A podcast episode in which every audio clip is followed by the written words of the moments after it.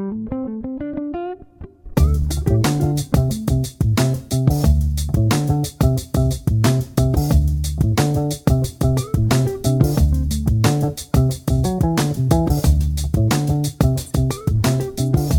everybody, welcome to Cafe Grit. I am your host, Bethann Campbell. Thank you so much for joining today. Um, if you're on video, I was jazz handsing. I love jazz hands. I think jazz hands are just, I don't know, they're just cool. Why? I don't know. Don't ask me hard questions. Anyway, welcome.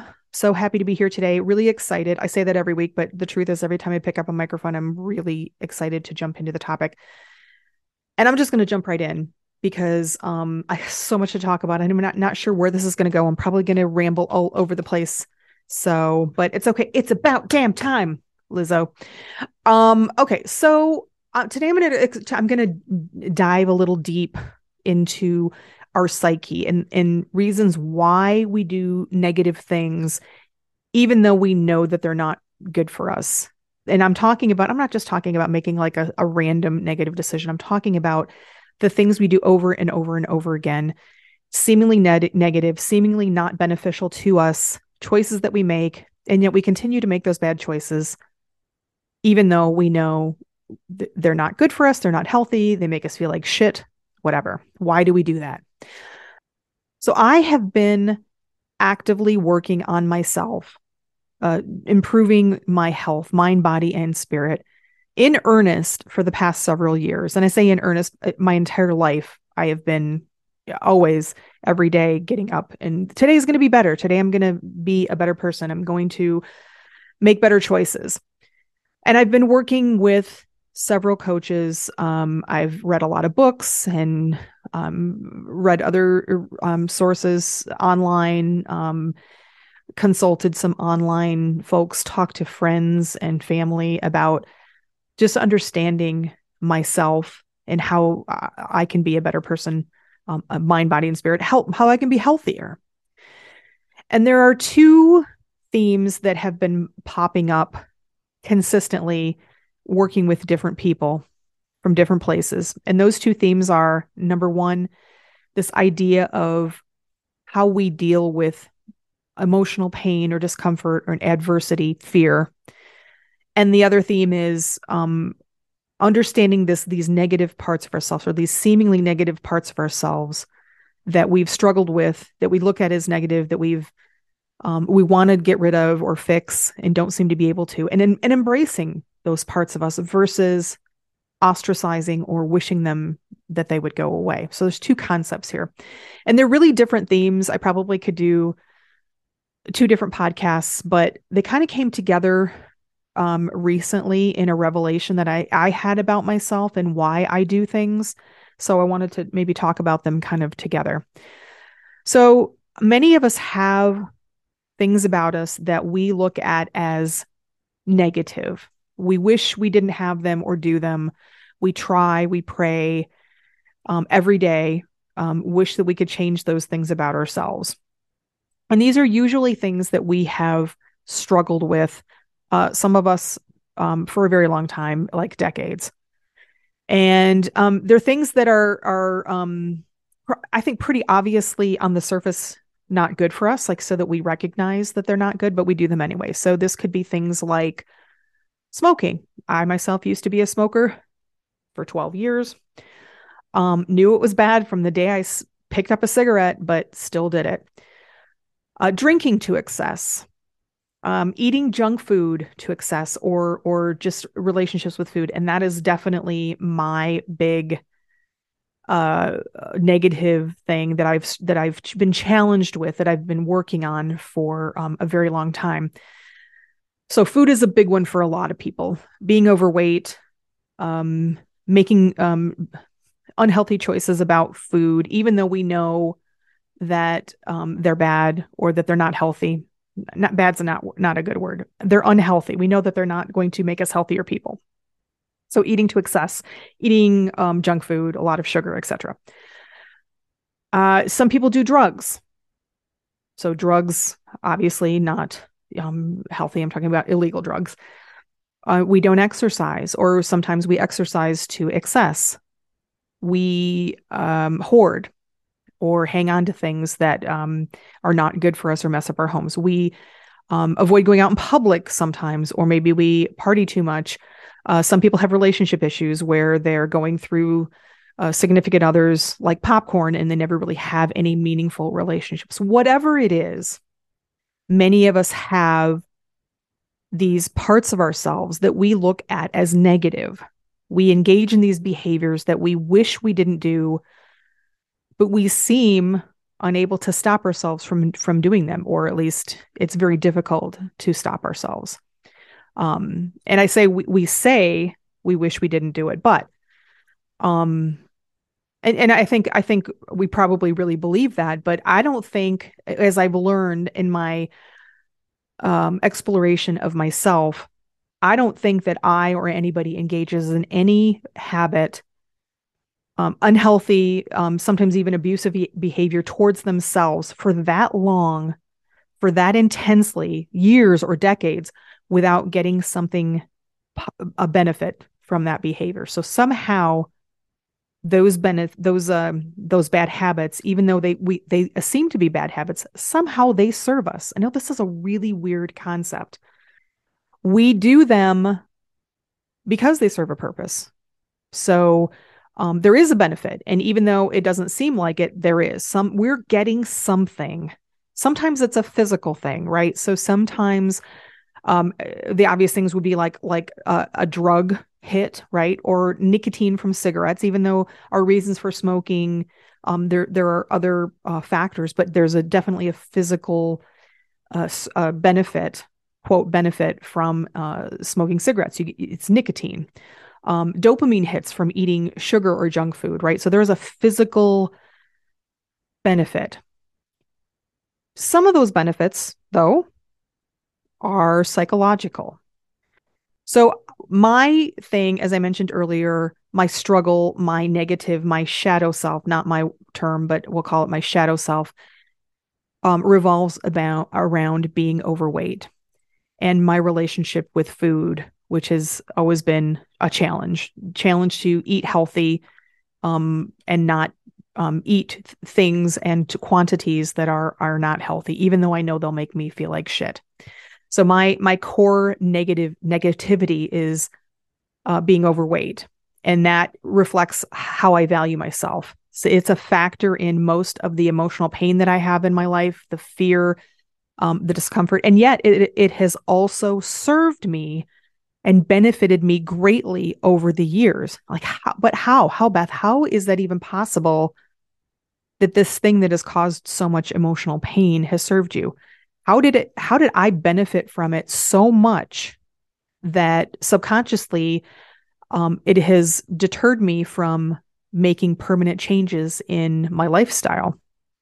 Well, a couple of things have come to mind. And I, I guarantee you, if I do this podcast a year from now, there will be something additional on here. But the, a couple of things um, have come to mind. Um, one I've been a, a parent, uh, been aware of for um, some years now. And the second one, literally a few days ago, I had a revelation. So the first thing is, um, how is my weight, being overweight, being chubby, being a pudgy kid, teenager, whatever, how has it benefited me? Well, I learned to focus on being smart and funny when I was young versus getting caught up in boys and the competition um, for boys and being popular. I just, I, I just wasn't that person. I was the pudgy, nerdy kid. I read a lot. I did my homework. I got good grades. So, and this is something that I, again, I've been aware of. If you had asked me five years ago, how has your, how has being overweight benefited you? I would have said, I learned to be a smart, funny person um, because that's what I, That's the person that I was, and I didn't focus on some of the things that some of my other friends did, who were um, thin and pretty and got more attention um, in certain ways than I did. And the second thing is, and again, I just had this revelation a few days ago, being overweight, being chubby, voluptuous, et cetera, helped me to learn how to move through pain, the emotional pain, through fear, and through discomfort and adversity. And that has been so key in the person that I am today.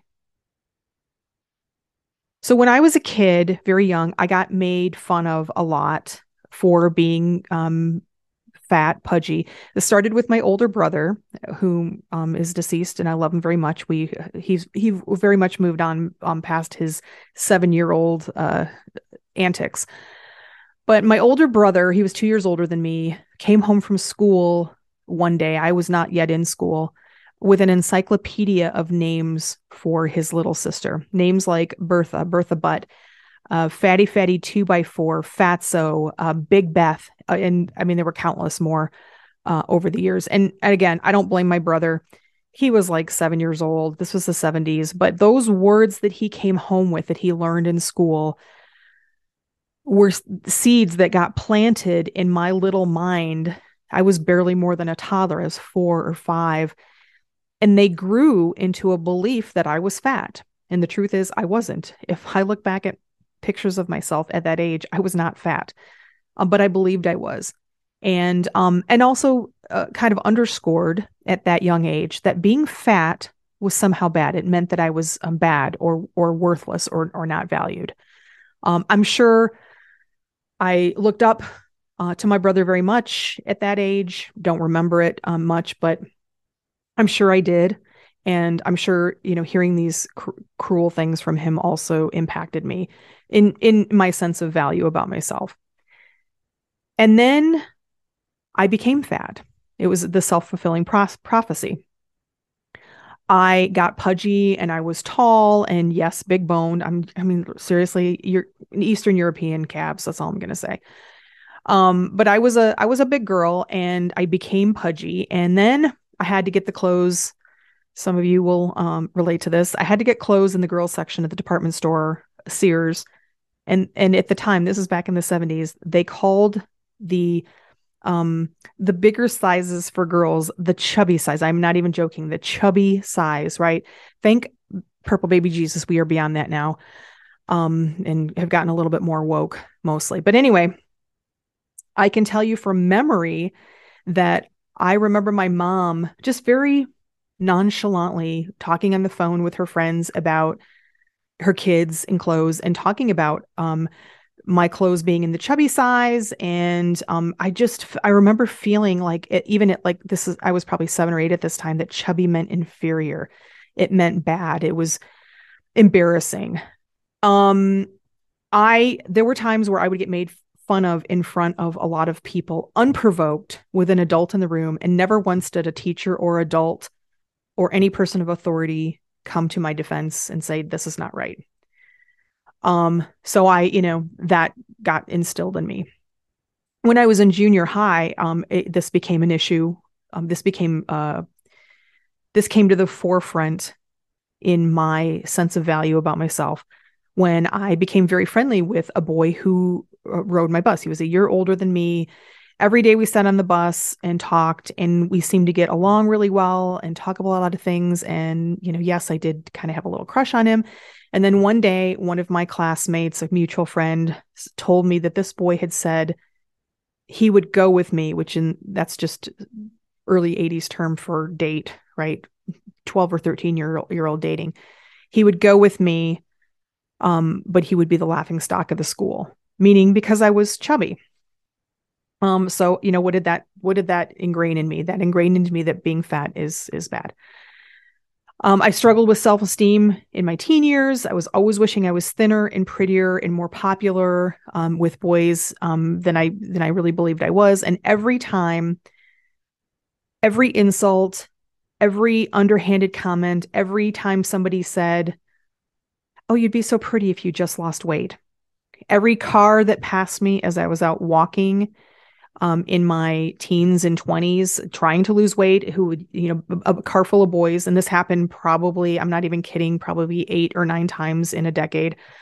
I don't know what the fuck it is about carfuls of young boys that they are just assholes. But um, I would get yelled at. Why don't you lose some weight? Um, whale. Um, You're so fat, whale, orca, um, elephant, fatso, Big Bertha, um, left over from my brother, fat slob, fat fucking bitch. Usually this stuff was with zero provocation. And every one of those was pain that I moved through. I didn't let it take me completely down. I didn't let it destroy me. I moved through the fear and through the hurt and through that gut-wrenching feeling of inadequacy, and it made me stronger. My uncle, awesome human being, has a saying, it doesn't get easy, you just get stronger. Well, fuck you, I got stronger because of that pain, because of working through that fear of being made fun of and the emotional pain of getting made fun of and not being popular with boys. I got stronger. I weathered the teasing from my own family members and focused on being the smart one. I endured the pain of having no fucking adults standing up for me, and I learned to stand up for myself. And um, someday I'll tell the story about how I confronted my high school guidance counselor. And I believe that I only, again, a revelation from um, years and years and years of exploration. I only realized just recently that the reason that I was able to confront my high school guidance counselor about something was because I learned how to be stronger because of that pain. You know, the embarrassment of having my chubby size broadcast all the time. Um, I think that has uh, helped me today to be very vocal about stuff that is um, that is unfair, diversity and commerce and that kind of thing.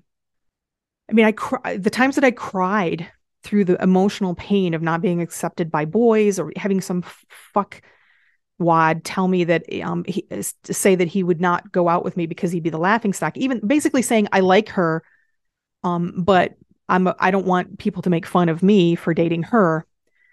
That helped me to never settle. I vowed at a very young age I was never going to settle for anybody who didn't accept me the way that I am. So all of these things that I endured, the teasing, being made fun of, not being, um, not having people come to my defense, um. you know, having it, having it thrown at me over and over again that you're not valuable um, because you're, you're, you're overweight.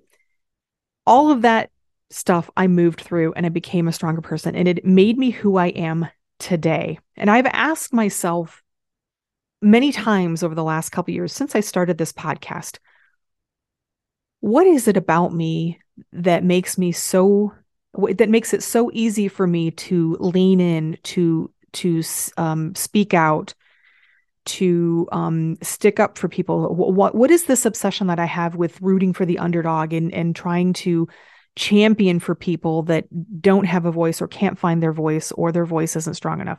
Where does that come from? And I think this is exactly where it came from. So the benefit of me being overweight and um, pudgy and having to deal with that is that I moved through that pain and the the discomfort and the fear over and over and over again and picked myself back up. And so now it's kind of secondhand. Now, do I still struggle with the food part of it? Yes, but doesn't it make a little bit more sense now why that's so hard? Because for the last how many decades, that has been a way for me to become a stronger person. It's just a weird, weird revelation. I don't, I'm barely able to get my, my mind around it now, but it really seems to be that, um, that, you know, my struggles, uh, my challenges as a, um, an overweight child, teenager, young person, young adult, adult have helped me become a stronger person because I learned, as, as unfortunately, a lot of people don't learn, how to move through the pain and move through the discomfort and move through the fear and become more courageous, more brave, m- more gritty.